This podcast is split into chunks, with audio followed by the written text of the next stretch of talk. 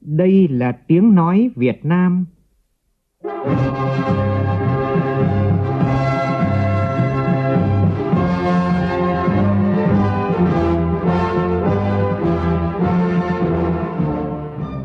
là tiếng nói Việt Nam, phát thanh từ Hà Nội, thủ đô nước Cộng hòa xã hội chủ nghĩa Việt Nam.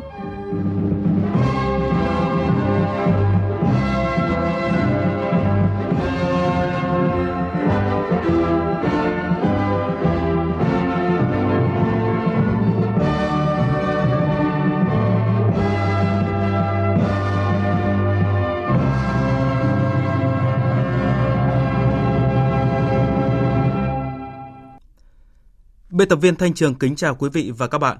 Mời quý vị và các bạn nghe chương trình Thời sự trưa của Đài Tiếng Nói Việt Nam với những nội dung chính sau đây.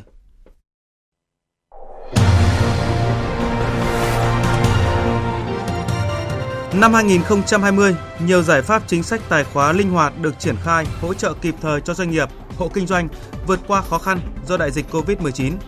Thông tin được đưa ra tại hội nghị tổng kết ngành tài chính, Thủ tướng Nguyễn Xuân Phúc tham dự và phát biểu chỉ đạo hội nghị. Các tỉnh phía Bắc và Bắc Trung Bộ chìm sâu trong giá rét. Tại Mẫu Sơn, Lạng Sơn, nhiệt độ xuống âm 1,4 độ C. Phía Bắc ở Cao Bằng âm 2 độ C. Đã xuất hiện băng giá tại nhiều địa phương. Nhạc sư Nguyễn Vĩnh Bảo, cây đại thụ của âm nhạc dân tộc qua đời ở tuổi 104. Trong phần tin quốc tế, sau ngày đen tối, ngày hỗn loạn ở tòa nhà Quốc hội, nước Mỹ hướng tới chuyển giao quyền lực trong hòa bình với thông điệp hàn gắn và hòa giải. Pháp tiếp tục đóng cửa biên giới với Anh trong khi Colombia ban bố tình trạng báo động đỏ do phát hiện ca nhiễm virus SARS-CoV-2 biến chủng. Đại dịch COVID-19 đang gây ra làn sóng nghèo đói mới ngay tại những nước giàu nhất thế giới. Nội dung sẽ có trong mục tiêu điểm trưa nay.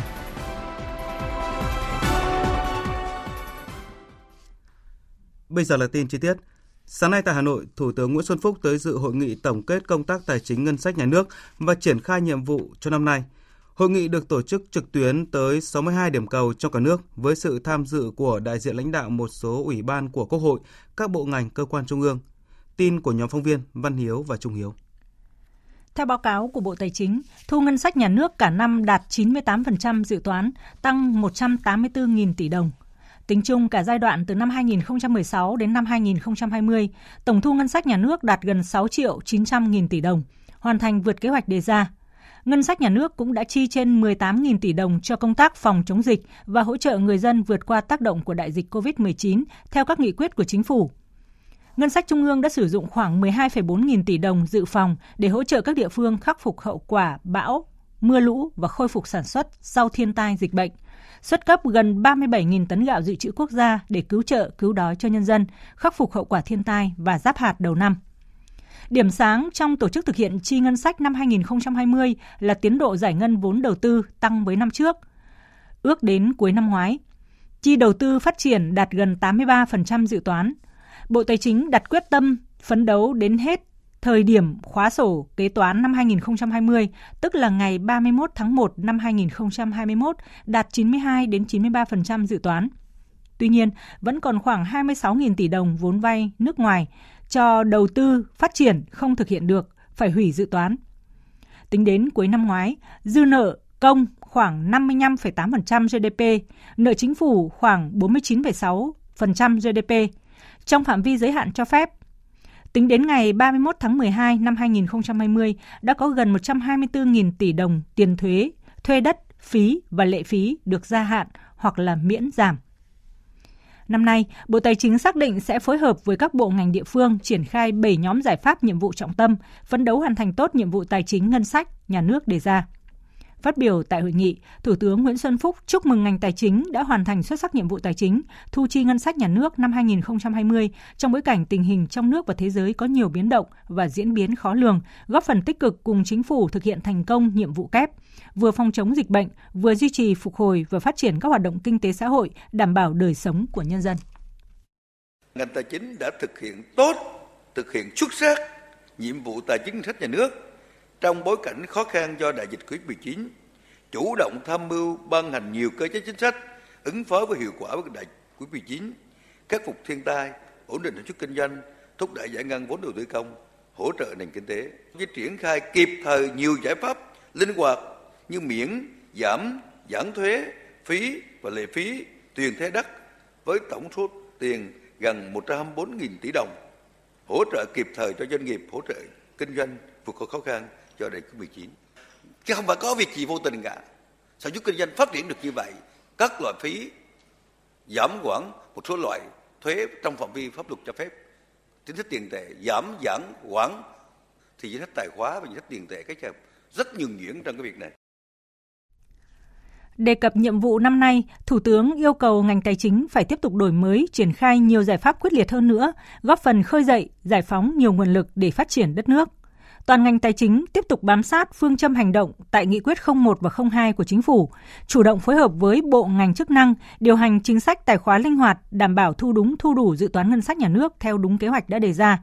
Ra soát sửa đổi bổ sung các quy định của pháp luật nhằm tháo gỡ mọi khó khăn, vướng mắc, tạo môi trường đầu tư kinh doanh thông thoáng để cộng đồng doanh nghiệp giải phóng sức sản xuất, đáp ứng yêu cầu phát triển của đất nước trong tình hình mới. Dự hội nghị tổng kết và triển khai nhiệm vụ năm nay tại Học viện Chính trị Quốc gia Hồ Chí Minh, Ủy viên Bộ Chính trị, Bí thư Trung ương Đảng, trưởng ban tổ chức Trung ương Phạm Minh Chính đề nghị công tác đào tạo bồi dưỡng cán bộ của học viện cần bám sát nghị quyết Đại hội 13 của Đảng để tiếp tục đổi mới mạnh mẽ công tác cán bộ. Phóng viên Lại Hoa đưa tin. Bí thư Trung ương Đảng, Giám đốc Học viện Chính trị Quốc gia Hồ Chí Minh, Chủ tịch Hội đồng Lý luận Trung ương Nguyễn Xuân Thắng cho biết, năm 2020, học viện đã đổi mới các nội dung chương trình đào tạo, bồi dưỡng, đồng thời tổ chức bổ sung cập nhật giáo trình cao cấp lý luận chính trị theo hướng bám sát với các dự thảo văn kiện Đại hội Đảng toàn quốc lần thứ 13. Phương pháp dạy và học tiếp tục đổi mới theo hướng tăng cường tương tác, phát huy tính chủ động sáng tạo của người học.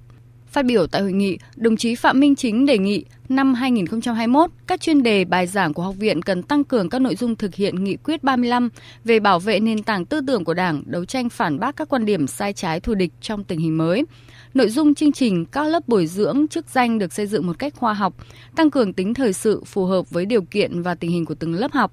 Chú ý đổi mới nội dung, hoàn thiện bổ sung cập nhật giáo trình của tất cả các hệ lớp bám sát những nội dung mới theo nghị quyết đại hội 13 để đưa vào giảng dạy sau đại hội. Công tác đào tạo bồi dưỡng cán bộ cần bám sát nghị quyết đại hội 13 và các nghị quyết chuyên đề của Trung ương đã ban hành và nhất là các nghị quyết của Trung ương sẽ ban hành để tiếp tục đổi mới mạnh mẽ công tác cán bộ, xây dựng đội ngũ cán bộ khoa học và cán bộ lãnh đạo quản lý gắn với yêu cầu nâng cao chất lượng, hiệu quả công tác đào tạo bồi dưỡng, đẩy mạnh hoạt động nghiên cứu khoa học đáp ứng yêu cầu của Đảng, nhà nước cũng như thực tiễn của cách mạng trong bối cảnh mới. Trong năm qua, khách du lịch quốc tế đến Việt Nam giảm gần 80%. Thông tin được đưa ra tại hội nghị tổng kết và triển khai nhiệm vụ của Bộ Văn hóa, Thể thao và Du lịch. Tin của phóng viên Việt Cường. Năm 2020, do ảnh hưởng của dịch COVID-19, hầu hết các hoạt động văn hóa phải tạm dừng, ảnh hưởng đến đời sống văn hóa tinh thần và nguồn thu nhập của người dân, gây khó khăn cho các doanh nghiệp, hộ kinh doanh. Trong lĩnh vực du lịch, khách du lịch quốc tế đến Việt Nam đạt gần 3,7 triệu lượt khách, giảm gần 80%. Khách du lịch nội địa đạt 56 triệu lượt khách, giảm 34%. Tổng thu từ du lịch đạt hơn 312.000 tỷ đồng, giảm hơn 58%. Phần lớn các doanh nghiệp du lịch đang gặp khó khăn về tài chính để khôi phục hoạt động, nhiều chính sách hỗ trợ doanh nghiệp và người lao động vẫn chưa được đáp ứng đầy đủ hoặc chưa kịp thời, gây khó khăn cho ngành du lịch. Phát biểu chỉ đạo hội nghị, Phó Thủ tướng Vũ Đức Đam đề nghị ngành tiếp tục đẩy mạnh tuyên truyền, quảng bá hoạt động văn hóa thể thao và du lịch, đồng thời đẩy mạnh ứng dụng công nghệ số để kết nối, hỗ trợ và gia tăng trải nghiệm cho khách du lịch. Trong đó, cần đẩy mạnh phát triển số hóa trong mọi lĩnh vực của ngành. Chúng ta thực hiện áp dụng triệt để công nghệ thông tin trong mọi lĩnh vực của ngành thì tôi rất tha thiết tôi muốn là các ông chí tập trung tất cả các sở ngành và bộ điều hành làm một cách rất mạnh mẽ. Và nếu mình có một cái chương trình tốt, không cần ngân sách đâu các ông chị ạ. Chúng ta hoàn toàn có thể làm được. Mà cái này nó sẽ giúp chúng ta giải quyết được những vấn đề từ trước nay chúng ta tưởng chừng không giải quyết nổi. Ví dụ chúng ta thiếu hướng dẫn viên du lịch tiếng hiếm. Bây giờ chúng ta chỉ cần có một cái chương trình lên, phát triển lên, các doanh nghiệp người ta sẵn sàng, công nghệ sẵn sàng. Hoàn toàn là bằng máy tự động và đến đâu check in giơ cái điện thoại quẹt mã phát cho người ta cái tai nghe hoặc người ta có đeo vào nó tự thuyết minh Sáng nay, Bộ Quốc phòng tổ chức hội nghị sơ kết rút kinh nghiệm một năm công tác phòng chống dịch COVID-19 trong quân đội. Thượng tướng Trần Đơn, Thứ trưởng Bộ Quốc phòng chủ trì hội nghị. Phóng viên Nguyên Nhung đưa tin. Trong năm qua, Ban chỉ đạo phòng chống dịch COVID-19, Bộ Quốc phòng đã triển khai quyết liệt các biện pháp phòng chống dịch trong toàn quân. Khi có ca nhiễm trong quân đội, đã khống chế kịp thời không để dịch bệnh lây lan quân đội đã điều chỉnh kế hoạch để vừa chống dịch vừa thực hiện các nhiệm vụ quân sự quốc phòng. Theo yêu cầu của chính phủ, toàn quân đã triển khai 174 điểm cách ly, tổ chức tiếp nhận vận chuyển cách ly hơn 160.000 người. Đến nay, chưa xảy ra lây nhiễm chéo trong khu cách ly và chưa để lây nhiễm ra cộng đồng. Bộ đội biên phòng tổ chức các lực lượng kiểm soát chặt chẽ biên giới, đường mòn lối mở trên toàn tuyến biên giới, phát hiện xử lý trên 31.400 đối tượng nhập cảnh trái phép, bàn giao cho các địa phương. Tại hội nghị, đại diện các quân khu cũng nhận định, dịp Tết Nguyên đán là dịp số lượng người nhập cảnh trái phép về thăm gia đình dự kiến sẽ tăng mạnh, đặc biệt là ở khu vực đang đóng cửa biên giới giữa hai bên vì tình hình dịch bệnh. Trung tướng Nguyễn Xuân Dắt, Tư lệnh Bộ Tư lệnh Quân khu 9 cho biết, cần đẩy mạnh hơn nữa việc kiểm soát dịch bệnh ở khu vực biên giới. Hiện còn là 1.398 người cách ly, khu dân sự đã đảm nhiệm cách ly trên là 10.000 người công dân Việt Nam, đặc biệt ở địa bàn Campuchia và các nước thứ ba đi về từ Thái Lan, Malaysia, rồi qua Campuchia, đặc biệt các tỉnh biên giới. Hiện còn khu vực ở ngoài cách ly là còn ờ, 9.152 người. Số này sẽ còn biến động rất lớn, đặc biệt trong cái Tết Nguyên đán cận kề. Ăn Tết thì đã dân sẽ ào ạt về trên tuyến biên giới rất nhiều. Phát biểu tại hội nghị, Thượng tướng Trần Đơn nhấn mạnh, các đơn vị trong toàn quân tiếp tục thực hiện nghiêm các chỉ thị của Thủ tướng Chính phủ, các văn bản chỉ đạo của Ban chỉ đạo quốc gia Bộ Quốc phòng về tăng cường công tác phòng chống dịch COVID-19 trong tình hình hiện nay. Thực hiện nghiêm quy định 5K của Bộ Y tế, chấp hành nghiêm quy định đeo khẩu trang khi ra ngoài đơn vị, cấp ủy, chỉ huy các đơn vị phải đề cao kỷ cương kỷ luật, thực hiện nghiêm các biện pháp phòng chống dịch và chịu trách nhiệm về công tác phòng chống dịch tại đơn vị mình. Phấn đấu hoàn thành tốt nhất nhiệm vụ trong phòng chống dịch. Các đơn vị thực hiện nhiệm vụ cách ly tập trung duy trì nghiêm các quy định về cách ly. Đặc biệt, Bộ đội Biên phòng tiếp tục thực hiện tốt kiểm soát biên giới, chốt chặn đường mòn lối mở, ngăn chặn các hoạt động xâm nhập trái phép làm dịch bệnh lây lan. Thời sự VOV, nhanh, tin cậy, hấp dẫn. Tại Hà Nội, Văn phòng Chính phủ tổ chức hội thảo trực tuyến về chia sẻ kinh nghiệm và chính sách mới của Nhật Bản nhằm thúc đẩy phát triển chính phủ điện tử hướng tới chính phủ số. Bộ trưởng chủ nhiệm Văn phòng Chính phủ Mai Tiến Dũng và đại sứ đặc mệnh toàn quyền Nhật Bản tại Việt Nam Yamada Takeo đồng chủ trì hội thảo. Hội thảo được tổ chức trực tuyến với điểm cầu tại Nhật Bản và các tỉnh thành phố Việt Nam. Tin của phóng viên Nguyễn Hằng. Bộ trưởng chủ nhiệm Văn phòng Chính phủ Mai Tiến Dũng nêu rõ, trong năm 2021 và những năm tiếp theo, Chính phủ, Thủ tướng Chính phủ xác định phát triển chính phủ điện tử là xu hướng chung của các quốc gia trên thế giới và là dư địa để phát triển kinh tế, nền tảng cơ bản để thực hiện khát vọng hội nhập quốc tế của Việt Nam. Việc triển khai hiệu quả cung cấp dịch vụ công trực tuyến mức độ 3-4 và thanh toán trực tuyến trên cổng dịch vụ công quốc gia, số hóa kết quả giải quyết thủ tục hành chính, kết nối, chia sẻ cơ sở dữ liệu dùng chung, phục vụ giải quyết thủ tục hành chính, cung cấp dịch vụ công cần phải được đẩy mạnh thực hiện. Với quyết tâm của Chính phủ, Thủ tướng Phủ Việt Nam và các bộ ngành địa phương của Việt Nam, cùng với sự hỗ trợ mạnh mẽ, hiệu quả của bạn bè quốc tế nói chung, trong đó có Chính phủ Nhật Bản nói riêng, thông qua sự hợp tác hỗ trợ và những hội thảo trao đổi, chia sẻ kinh nghiệm như ngày hôm nay, chúng tôi sẽ tiếp tục có những bước đi vững chắc trong triển khai chính phủ điện tử, góp phần vào sự phát triển của đất nước, sự phồn vinh của dân tộc và thúc đẩy quan hệ tốt đẹp giữa Việt Nam và Nhật Bản. Tại hội thảo, các chuyên gia Nhật Bản chia sẻ chính phủ Nhật Bản đã thực hiện cải cách quy chế một cách toàn diện, xóa bỏ quản lý hành chính theo chiều dọc, thực hiện cải cách đột phá. Nhằm triển khai nội dung này, chính phủ Nhật Bản đã thành lập Cục Kỹ thuật số, hiện thực hóa các dịch vụ mà người dân mong đợi, hướng tới việc cảm nhận được sự tiện ích của người dân trong việc chuyển đổi số theo hướng thân thiện – hoàn thiện hệ thống liên quan đến mã định danh cá nhân cũng như thúc đẩy sử dụng mã định danh cá nhân, phát hành thẻ và xây dựng hệ thống nghiệp vụ ở địa phương.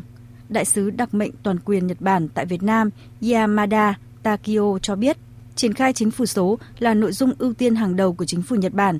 Chính phủ Nhật Bản cũng đang và sẽ tiếp tục hỗ trợ Việt Nam trong phát triển chính phủ điện tử, chính phủ số trong thời gian tới.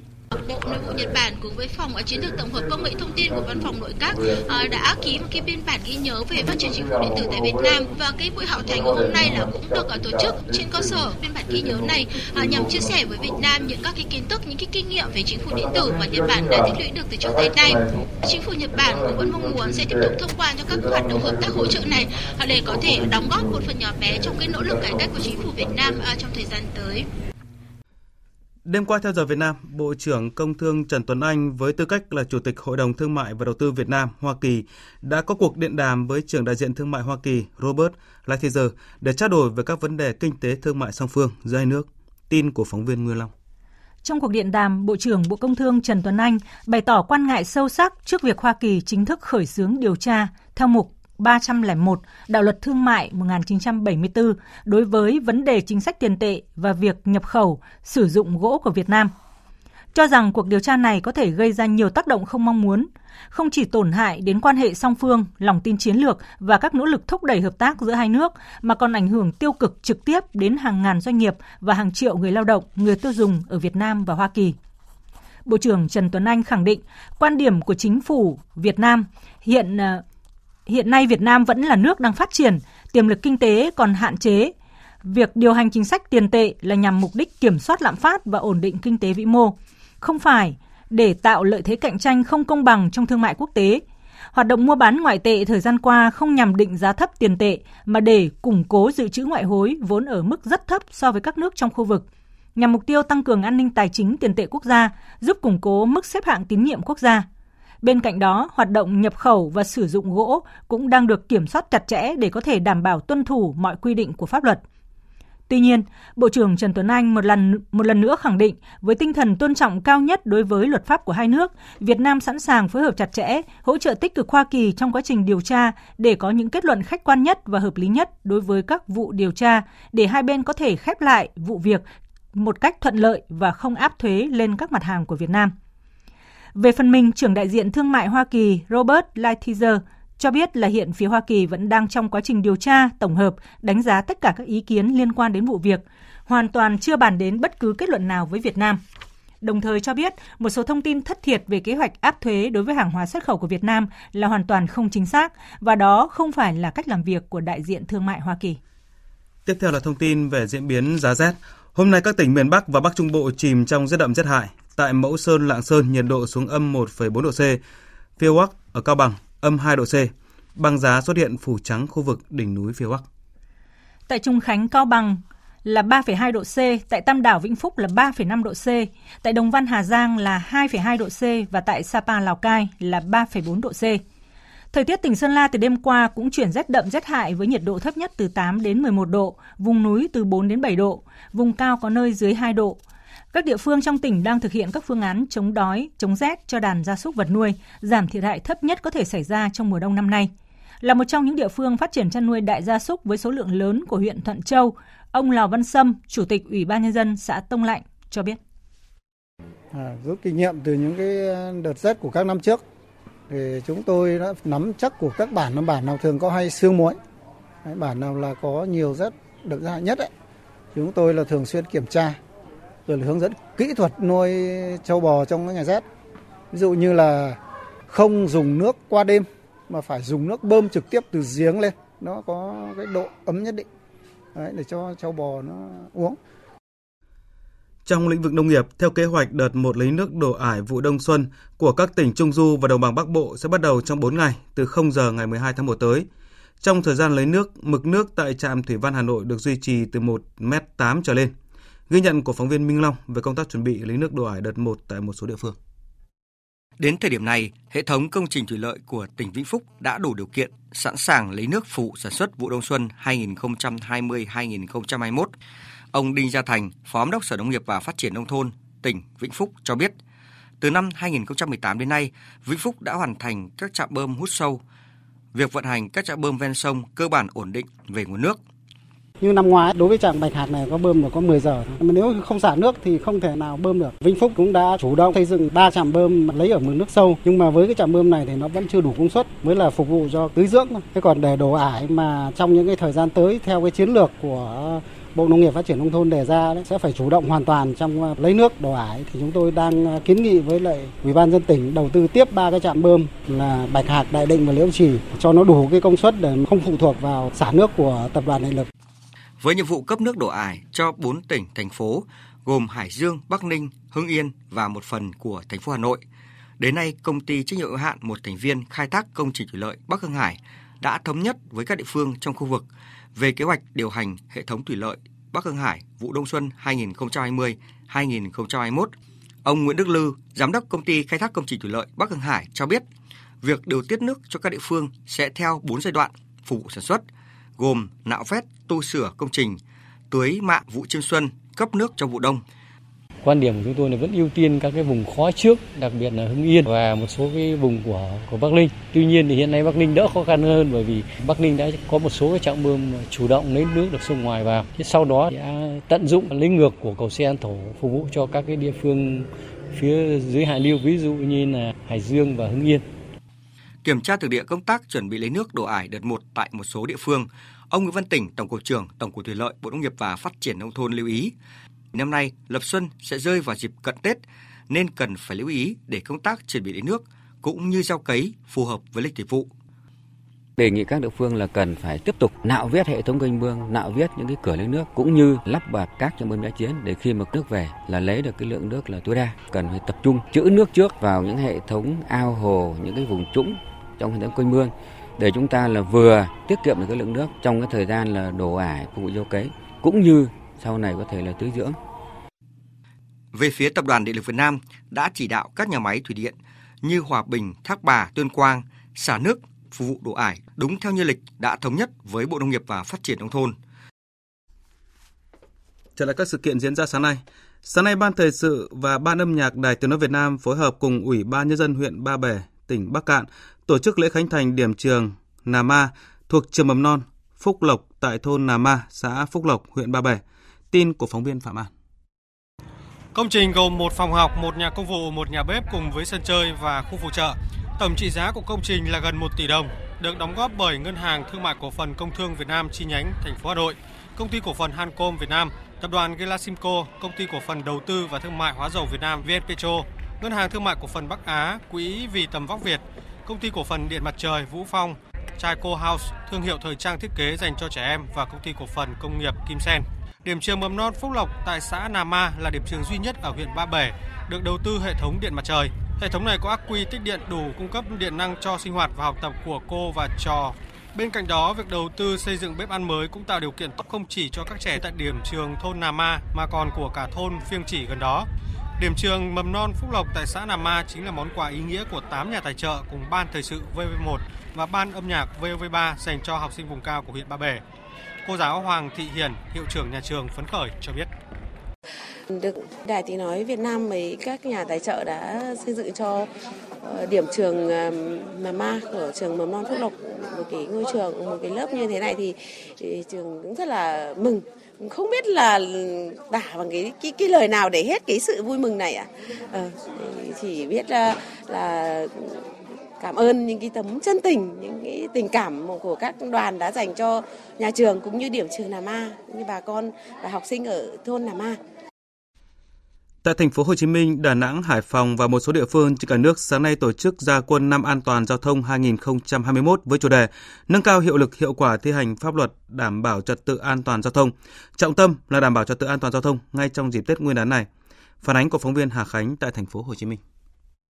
Theo Nguyễn Thành Phong, Chủ tịch Ủy ban nhân dân thành phố Hồ Chí Minh, hiện nay ý thức tuân thủ giao thông của một bộ phận người dân còn hạn chế. Tình hình giao thông trên địa bàn thành phố còn diễn biến phức tạp. Số người tử vong do tai nạn giao thông có giảm, nhưng tình hình giao thông vẫn tiềm ẩn nhiều nguy cơ nếu không có giải pháp quyết liệt đồng bộ. Do đó, thành phố sẽ tiếp tục triển khai có hiệu quả công tác đảm bảo trật tự lòng đường vỉa hè, kết hợp tuần tra và kiểm soát, xử lý vi phạm, đồng thời áp dụng mạnh mẽ khoa học công nghệ, ứng dụng trí tuệ nhân tạo trong quản lý điều hành giao thông. Các sở ngành quận huyện phải xác định công tác đảm bảo trật tự an toàn giao thông, kéo giảm tai nạn giao thông, ùn tắc giao thông là một nhiệm vụ trọng tâm. Cụ thể là khẩn trương triển khai kế hoạch năm an toàn giao thông gắn với phòng chống dịch Covid-19 trong dịp Tết Nguyên đán Tân Sửu 2021. Chủ tịch Ủy ban nhân dân thành phố Hồ Chí Minh Nguyễn Thành Phong cho biết: Thành phố mong muốn sự đồng hành, hưởng ứng tích cực của nhân dân thành phố vì sự văn minh và phát triển của thành phố, vì sự an toàn cho mọi người, mọi nhà, vì lợi ích thiết thực của cộng đồng, mỗi người dân chúng ta hãy tham gia đóng góp bằng ý thức tự giác chấp hành pháp luật bằng những việc làm thiết thực để góp phần bảo đảm trật tự an toàn giao thông. Thưa quý vị và các bạn, như tin đã đưa, nhạc sư Nguyễn Vĩnh Bảo được coi là di sản sống của âm nhạc dân tộc đã từ trần vào chiều tối qua tại nhà riêng ở thành phố Cao Lãnh, tỉnh Đồng Tháp, hưởng thọ 104 tuổi. Sự ra đi của nhạc sư, nhà nghiên cứu âm nhạc, giáo sư giảng dạy âm nhạc và cũng là người trình tấu, nghệ nhân đóng đàn Nguyễn Vĩnh Bảo đã để lại sự tiếc thương cho những người yêu mến nghệ thuật đờn ca tài tử cả nước, đặc biệt là những thế hệ học trò của ông được ông giảng dạy. Phóng viên Hồng Phương, thường trú khu vực đồng bằng sông Cửu Long có ghi nhận về những tình cảm này. Nhạc truyền thống đó, đưa vô phải sửa dây đàn vô đàng hoàng Vừa rồi là những lời tâm tình chia sẻ của nhạc sư Nguyễn Vĩnh Bảo lúc sinh thời về âm nhạc truyền thống. Chúng tôi ghi lại từ tháng 6 năm 2018 tại Bảo tàng tỉnh Đồng Tháp, thời điểm ông quyết định trở về quê hương sau thời gian dài sống làm việc tại thành phố Hồ Chí Minh. Nhạc sư Nguyễn Vĩnh Bảo sinh năm 1918 tại làng Mỹ Trà, quận Cao Lãnh, tỉnh Sa Đéc, nay là phường 1, thành phố Cao Lãnh, tỉnh Đồng Tháp. Gần một thập kỷ cống hiến truyền bá nghệ thuật dân tộc trong và ngoài nước, nhạc sư Nguyễn Vĩnh Bảo được xem là báu vật sống của nghệ thuật đờn ca tài tử Nam Bộ. Nhạc sư không thể nhớ chính xác số học trò của mình và chỉ ước tính có tới hàng trăm học trò ở khắp mọi nơi cả trong và ngoài nước.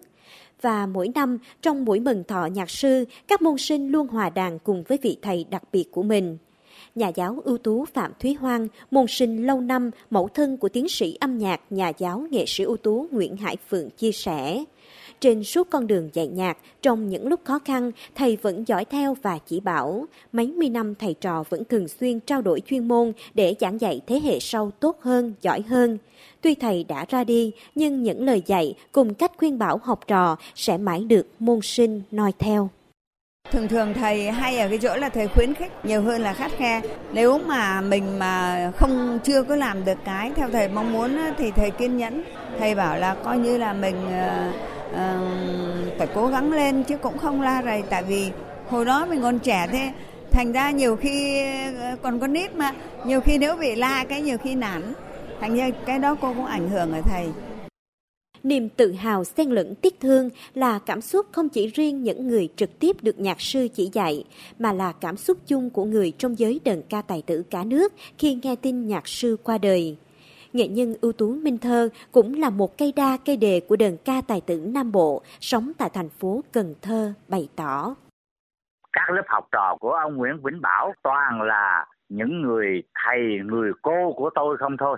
Nguyễn Vĩnh Bảo mà mất thì tôi nói thật là tôi tôi không biết nói gì hơn là tôi quá thương tiếc ông ờ, ông Nguyễn Vĩnh Bảo là một một ông thầy của Nam Bộ chứ không phải là của riêng một cái lĩnh vực ờ, tỉnh nào đâu. Nhạc sư Nguyễn Vĩnh Bảo, người được mệnh danh là quốc gia chi bảo đã rời xa cõi tạm, nhưng tiếng đờn cùng cuộc đời của ông sẽ sống mãi trong lòng môn sinh với mùa điệu. Như lúc sinh thời ông tâm niệm Âm nhạc đưa tôi trên con đường đi tìm chân lý. Tôi không ham danh lợi, tôi chỉ cống hiến đời mình cho âm nhạc đến hơi thở cuối cùng. Tiếp theo là thông tin thời tiết với phần cập nhật của biên tập viên Phương Anh. Thưa quý vị, thưa các bạn, từ hôm nay Bắc Bộ bắt đầu vào đợt rét đậm rét hại cường độ mạnh và đây là lần rét đậm thứ ba trong mùa đông năm nay tại các tỉnh thành miền Bắc và trong sáng sớm nay thì hầu hết khắp các tỉnh thành đều giảm xuống ngưỡng dưới 10 độ và nhiều trường học đã cho học sinh nghỉ trong ngày hôm nay. Đã rét lại còn cộng thêm một chút mưa nhỏ nữa và nhiệt độ xuống thấp từ 8 đến 11 độ, vùng núi 4 đến 7 độ, vùng núi cao có nơi dưới 0 độ và khả năng xảy ra mưa tuyết băng giá, cảm giác tê tái, rét cóng càng rõ ràng hơn. Các cơ quan chức năng khuyến cáo đến các khu vực có khả năng xuất hiện tuyết và băng giá để người dân và du khách thực hiện các biện pháp phòng chống, đảm bảo sức khỏe cho mình. Và nói chung là quý vị ở miền Bắc cần đặc biệt lưu ý là giữ ấm cơ thể, ăn uống đủ chất, bổ sung nhiều vitamin để đảm bảo sức khỏe. Với các tỉnh từ Quảng Bình đến Quảng Ngãi trời cũng có rét, phía Bắc có nơi rét đậm với nhiệt độ 13-17 độ. Tây Nguyên trời chuyển lạnh có nơi chuyển rét. Từ ngày 9 tháng 1 ở các tỉnh Nam Trung Bộ và Nam Bộ chuyển lạnh về đêm và sáng sớm. Sáng nay, Bộ Quốc phòng Việt Nam và Bộ Quốc phòng Campuchia tổ chức lễ ký kết hoạch định ờ, hợp tác trong công tác quốc phòng giữa hai nước trong năm nay theo hình thức trực tuyến. Phóng viên Đài Tiếng nói Việt Nam thường trú tại Campuchia đưa tin. Tham dự lễ ký có Bộ trưởng Bộ Quốc phòng Việt Nam Ngô Xuân Lịch, Phó Thủ tướng kiêm Bộ trưởng Bộ Quốc phòng Campuchia Tiêu Banh, đại diện Đại sứ quán Việt Nam tại Campuchia, đại diện Đại sứ quán Campuchia tại Việt Nam, cùng lãnh đạo các đơn vị trực thuộc Bộ Quốc phòng hai nước.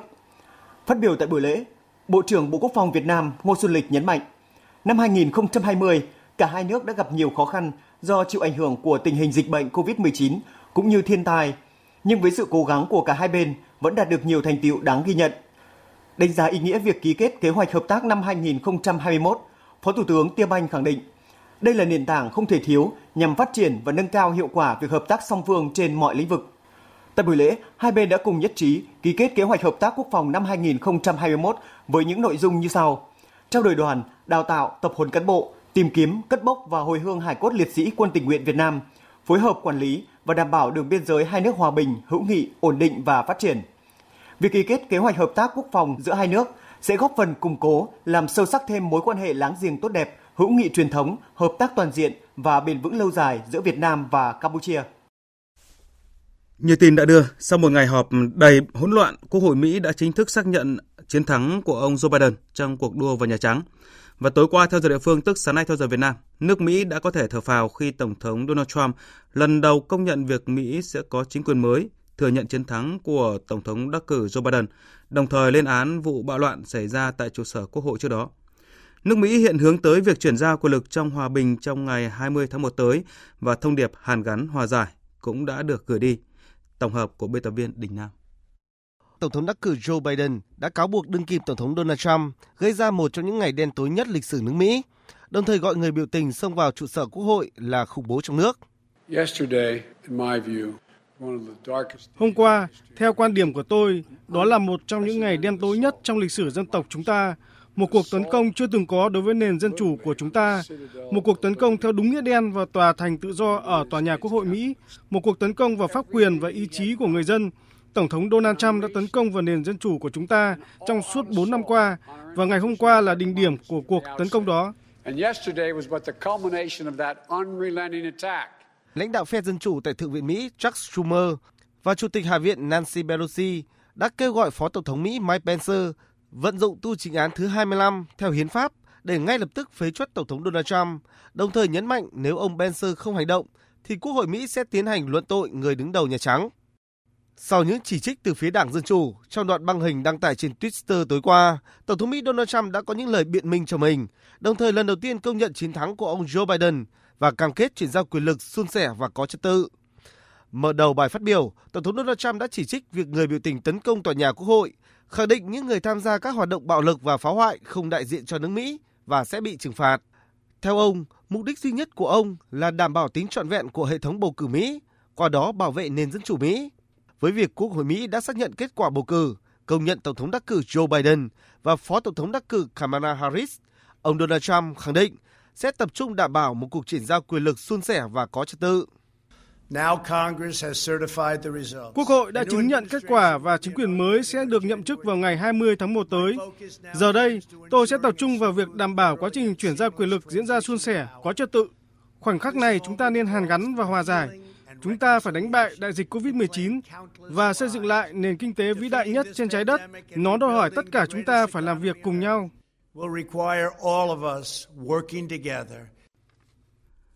Nước Mỹ đã trải qua một cuộc bầu cử căng thẳng và gay cấn nhất trong lịch sử quốc gia này.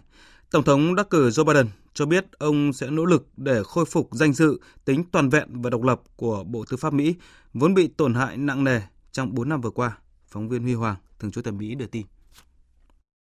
Cam kết được Tổng thống đắc cử Joe Biden đưa ra khi ông thông báo về các đề cử nhân sự cho đội ngũ pháp lý, trong đó có ứng viên cho chức Bộ trưởng Tư pháp đối với ông Merrick Garland. Tổng thống đắc cử Joe Biden lựa chọn ông Garland làm người đứng đầu Bộ Tư pháp trong nỗ lực khôi phục hoàn toàn niềm tin vào pháp quyền và sự bình đẳng theo pháp luật. Ông Biden cũng bày tỏ tin tưởng sẽ không lặp lại quy trình đề cử thất bại vào vị trí thẩm phán tòa án tối cao đối với ông Garland. Phát biểu sau khi chính thức được đề cử, ông Garland cho biết những ưu tiên trước mắt mà Bộ Tư pháp cần thực hiện đó là đảm bảo công bằng chủng tộc trong hệ thống tư pháp của Mỹ, đồng thời đối phó với mối đe dọa ngày càng tăng của chủ nghĩa cực đoan bạo lực.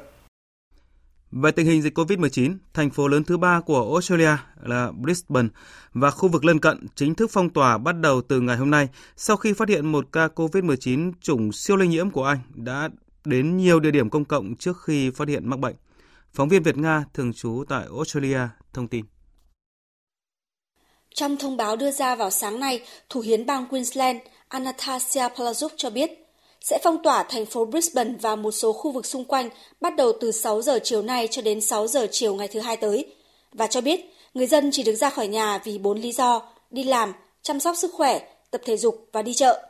Thủ hiến bang Queensland cho biết phong tỏa sớm sẽ giúp hạn chế sự lây lan của virus.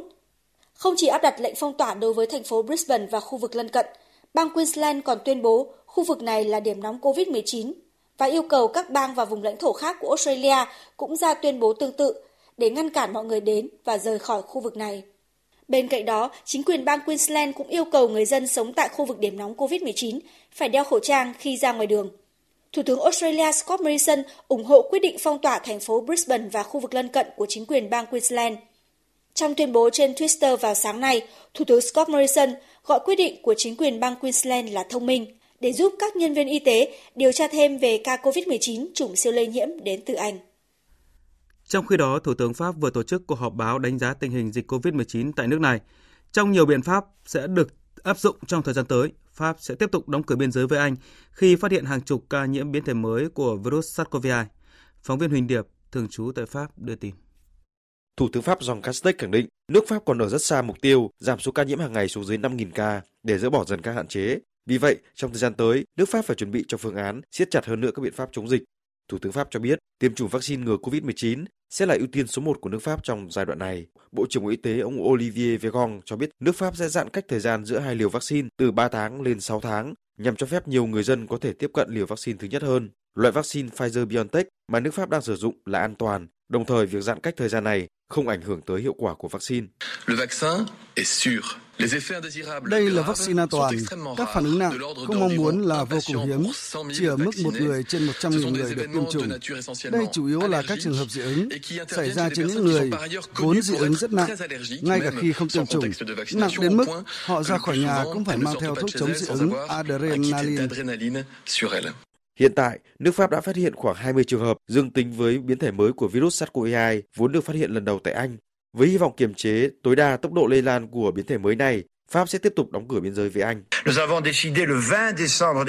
Ngày 20 tháng 12 vừa qua, chúng tôi đã quyết định đóng cửa biên giới với nước Anh và biện pháp này sẽ được gia hạn cho tới khi có thông báo mới. Chỉ một số trường hợp rất cụ thể mới được phép qua biên giới. Bên cạnh đó, Pháp cũng đã ghi nhận 3 ca dương tính với biến thể của virus SARS-CoV-2 vốn được phát hiện tại Nam Phi.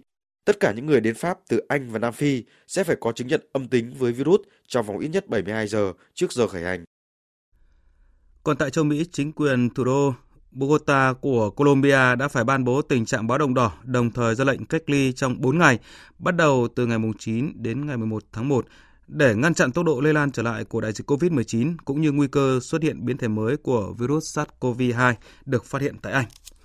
Ờ, thưa quý vị và các bạn, mất việc làm, thất nghiệp, nghèo đói là tình trạng được nhắc đến thường xuyên ở các nước ờ, xã hội từ Âu cho đến Á như một hậu quả trực tiếp từ khi COVID-19 xuất hiện. Liên Hợp Quốc mới đây cho biết đại dịch COVID-19 đang đẩy số người cần hỗ trợ nhân đạo để tồn tại trên toàn thế giới lên mức cao mới, khiến số người rơi vào cảnh nghèo đói cùng cực tăng vọt chỉ trong vòng một năm. Điều đáng nói là không chỉ ở các nước nghèo mà ngay cả những nền kinh tế phát triển, những nước giàu, làn sóng nghèo đói mới cũng đang hình thành.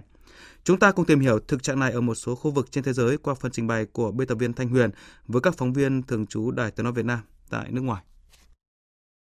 Hơn một năm, cả thế giới chiến đấu với đại dịch COVID-19. Cuộc khủng hoảng kinh tế do dịch bệnh đã liên tiếp dội những áp lực nặng nề lên người dân và chính phủ các nước châu Âu. Từ chỗ là những thành phố sầm uất bậc nhất thế giới, giờ đây nhiều thành phố ở Tây Ban Nha trở nên vắng vẻ, thiếu bóng khách du lịch, nhiều người rơi vào cảnh nghèo đói. Và chúng ta sẽ cùng nghe một phóng sự ngắn sau đây về thực trạng này từng là một chủ quán bar ở thành phố Barcelona với thu nhập đủ để có một cuộc sống sung túc, hạnh phúc. Giờ đây, anh Antonio và chị Christina không đủ khả năng chi trả các hóa đơn sinh hoạt hàng ngày. Kể từ khi đại dịch COVID-19 bùng phát với các đợt áp đặt hạn chế của chính phủ, quán bar của anh Antonio không thể trụ vững và phải đóng cửa. Điều này cũng khiến cả gia đình mất đi nguồn thu nhập mỗi ngày và những bữa ăn giờ chỉ còn trông chờ vào sự tiếp tế của các tổ chức từ thiện.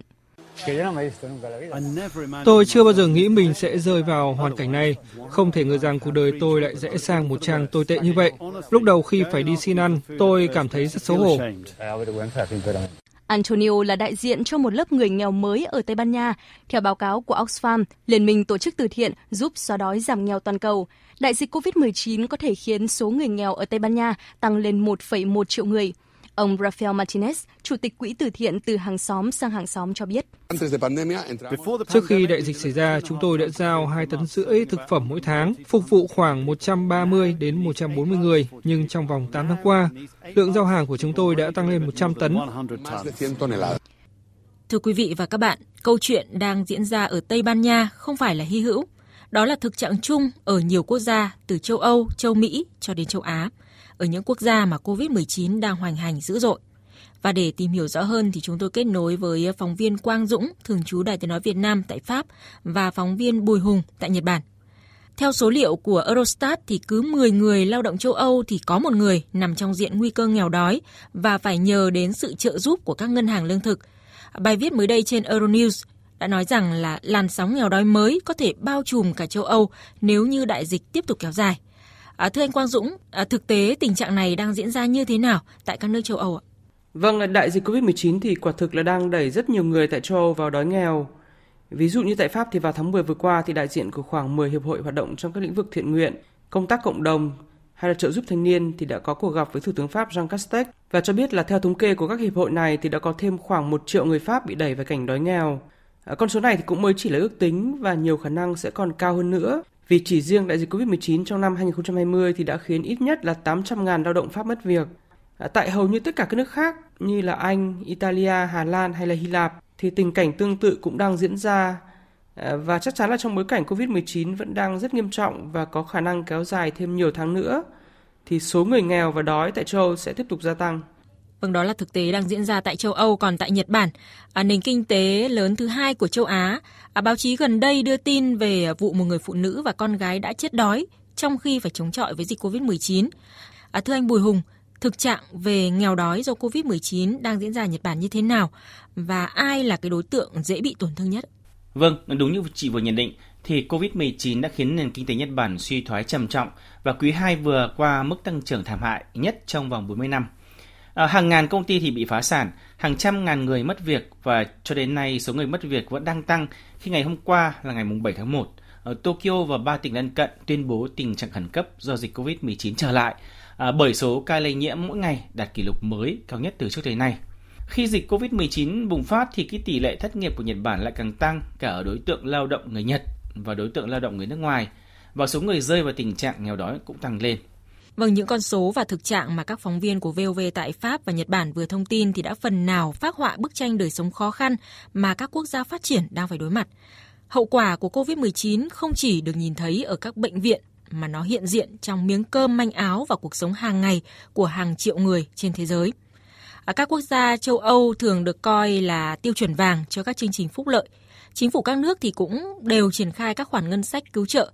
À, vậy thưa anh Quang Dũng, những khoản tiền này liệu có đủ giúp ngăn chặn làn sóng nghèo mới đang có nguy cơ ập đến châu Âu ạ? Trong năm 2020 thì chính phủ các nước châu Âu cũng như là Liên minh châu Âu thì đã chi hàng trăm tỷ euro để cứu các nền kinh tế. Ờ, trong đó trọng tâm là bảo vệ các doanh nghiệp và tránh tối đa việc sa thải hàng loạt lao động.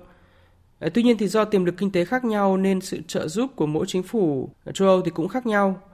Như tại Pháp thì chính phủ Pháp đã duy trì từ tháng 3 năm 2020 Ờ, chế độ trả đến 80% lương cho người lao động tại các doanh nghiệp buộc phải ngừng hoạt động vì Covid-19.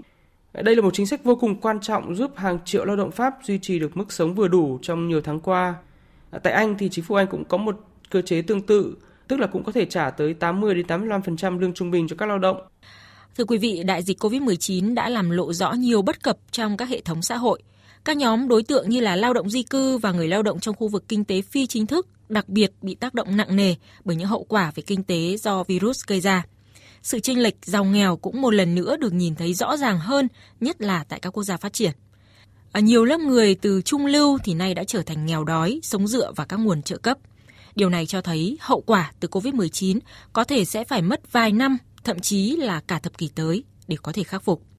Tiếp theo chương trình là trang tin đầu tư tài chính và trang tin thể thao. Trang tin đầu tư tài chính. Thưa quý vị và các bạn, giá vàng hôm nay trên thị trường thế giới tiếp tục giảm mạnh, đang đứng ở mức 1.911 đô la Mỹ một ounce. Trong nước giá vàng giảm khoảng 200.000 đồng một lượng, niêm yết phổ biến ở mức mua vào là 56 triệu 150.000 đồng một lượng và bán ra là 56 triệu 700.000 đồng một lượng. Còn giá vàng dòng thăng long của công ty Bảo Tín Minh Châu niêm yết ở mức mua vào là 55 triệu 230 000 đồng một lượng và bán ra là 55 triệu 930 000 đồng một lượng. Ngân hàng Nhà nước công bố tỷ giá trung tâm của đồng Việt Nam với đô la Mỹ hôm nay ở mức 23.121 đồng đổi một đô la. Tại đa số các ngân hàng thương mại như Vietcombank, Vietinbank niêm yết phổ biến ở mức mua vào 22.956 đồng một đô la và bán ra 23.156 đồng một đô la. Ông Lương Minh Phúc, giám đốc ban quản lý dự án đầu tư xây dựng các công trình giao thông thành phố Hồ Chí Minh cho biết, năm nay có 8 dự án trọng điểm trình Hội đồng nhân dân thành phố thông qua chủ trương đầu tư công. Đây là các dự án nằm trong nhóm dự án cấp bách giảm kẹt xe, tăng kết nối các tỉnh lân cận và phát triển kinh tế vùng như đường vành đai cao tốc giải quyết kẹt xe ở cảng Cát Lái, Tân Sơn Nhất, phát triển giao thông thành phố Thủ Đức. Thưa quý vị và các bạn, còn trên thị trường chứng khoán, nối tiếp xu hướng tích cực gần đây, phiên giao dịch sáng nay diễn ra bùng nổ ngay từ những phút mở cửa. Đà tăng không chỉ tập trung ở nhóm vốn hóa lớn mà có sự lan tỏa khắp thị trường. Với nhóm Blue Chip, hàng loạt cổ phiếu như BVH, FPT, tăng phi mã. Bên cạnh giao dịch khởi sắc của nhóm cổ phiếu này thì trong nhóm cổ phiếu vừa và nhỏ, HAG vẫn là điểm nóng khi lực cầu ồ ạt đổ vào giúp giao dịch cổ phiếu tăng vọt. Hiện HAG vẫn khoác áo tím đứng ở mức giá trần 6.030 đồng một cổ phiếu, với khối lượng khớp lệnh dẫn đầu thị trường đạt 24,58 triệu đơn vị. Kết thúc phiên giao dịch, VN Index đạt 1.163,2 điểm, HNX Index đạt 216,2 điểm. Đầu tư tài chính biến cơ hội thành hiện thực. Đầu tư tài chính biến cơ hội thành hiện thực. Thưa quý vị và các bạn, thành công của việc huy động đầu tư hàng trăm dự án BOT thời gian qua trong lĩnh vực đường bộ đang dần phát huy hiệu quả. Tuy vậy, hai vấn đề cần chú trọng trong năm 2021 này chính là các dự án duy tu bảo dưỡng để khai thác các dự án BOT tiếp tục được triển khai. Đơn cử như hoàn thiện kết nối hệ thống thu phí tự động không dừng để khai thác hiệu quả các dự án BOT sau khi được đầu tư xây dựng. Phóng viên Hà Nho thông tin chi tiết. Nhiệm vụ trọng tâm đối với hoạt động quản lý vận tải đường bộ trong năm 2021 chính là tiếp tục hoàn thiện các hoạt động kết nối thu phí tự động không dừng và có giải pháp cho các dự án BOT chưa được thu phí có nguồn để duy tu bảo dưỡng và sửa chữa khi có hỏng hóc xảy ra, vì đây chính là yêu cầu khai thác hệ thống các dự án BOT đã được đầu tư xây dựng trong nhiều năm qua. Bộ trưởng Bộ Giao thông Vận tải Nguyễn Văn Thể yêu cầu lãnh đạo Tổng cục Đường bộ Việt Nam với vai trò là cơ quan quản lý nhà nước cần có giải pháp duy tu sửa chữa một cách kịp thời, các dự án BOT này trên cơ sở tính toán nguồn kinh phí, nhất là đối với các dự án chưa thu phí khi đã đầu tư xây dựng xong. Một số dự án BOT hiện nay người ta chưa thu phí được. Lấy cái gì mà để duy tu sửa chữa? Bây giờ các đồng chí phải điều chỉnh ngay quy định pháp luật, ban hành một số điều khoản trong thông tư quy định. Trong thời gian họ không thu phí được thì tạm bàn giao về cho tổng cục đường bộ quản lý để chúng ta duy tu sửa chữa phục vụ. Khi nào thu phí được thì họ có trách nhiệm họ duy tu. Tôi nói thí dụ bot có lại ba, bốn năm nay không thu được gì hết mà bắt người ta đi duy tu sửa chữa đường mà trong khi mà miễn phí như thế đó mà không biết chừng nào mới thu. Rồi để nó hư hỏng, mình quản lý cả hệ thống mà những cái con đường nó có vấn đề thì mình phải có giải pháp để làm sao duy tu sửa chữa cho nó tốt. Song song với việc duy tu sửa chữa để đầu tư xây dựng kết cấu hạ tầng giao thông thì việc đầu tư xây dựng một hệ thống kết nối đồng bộ cần được chú trọng đúng mức. Đồng thời, hoạt động kiểm soát tải trọng xe cần được tính toán với việc đầu tư hệ thống cân tự động để đảm bảo tuổi thọ công trình của các dự án liên quan đến hệ thống vận tải đồng bộ. Ông Nguyễn Văn Huyện, Tổng cục trưởng Tổng cục Đường bộ Việt Nam cho biết tới nay các quy định về mặt pháp lý đã được hoàn thiện sẽ tập trung bố trí vốn để lắp đặt hệ thống cân tải trọng, bảo vệ kết cấu hạ tầng đường xá thì cái cân của một số trạm đó là cuối công việc cũ là bỏ hết. Còn về pháp lý, nghị định 100 thông tư đã đầy đủ hết rồi. Bây giờ chỉ có mỗi là đầu tư vừa rồi là giai cả tài trợ cho mình cái đường năm. Khi lắp xong đấu thầu, trạm này vào cái thế là truyền về phản nguội hết. Toàn bộ các cái cân của trạm của công an sách tay đều có quyền truyền về tổng cục bây giờ. Cho nên cái việc về thủ tục pháp lý là đủ công nghệ đủ rồi, chỉ bây giờ là đầu tư với nhiệm vụ là cơ quan nhà nước có thẩm quyền đối với 63 dự án BOT do Bộ Giao thông Vận tải quản lý, Tổng cục Đường bộ Việt Nam tiếp tục công tác ra soát, báo cáo Bộ về phụ lục hợp đồng điều chỉnh với các nhà đầu tư doanh nghiệp dự án các dự án BOT, tích cực đôn đốc đàm phán xử lý các vướng mắc đối với các dự án BOT trong giai đoạn kinh doanh khai thác theo yêu cầu của từng dự án. Riêng số lượng dán thẻ để sử dụng dịch vụ thu phí tự động không dừng trong năm 2021 sẽ đẩy mạnh hơn công tác phối hợp với các cơ quan đơn vị, nhất là hệ thống các nhà đầu tư dịch vụ ngân hàng để kết nối đẩy mạnh hoạt động thu phí tự động không dừng và truyền dữ liệu về Tổng cục Đường bộ Việt Nam để quản lý vận hành hệ thống một cách hiệu quả hơn.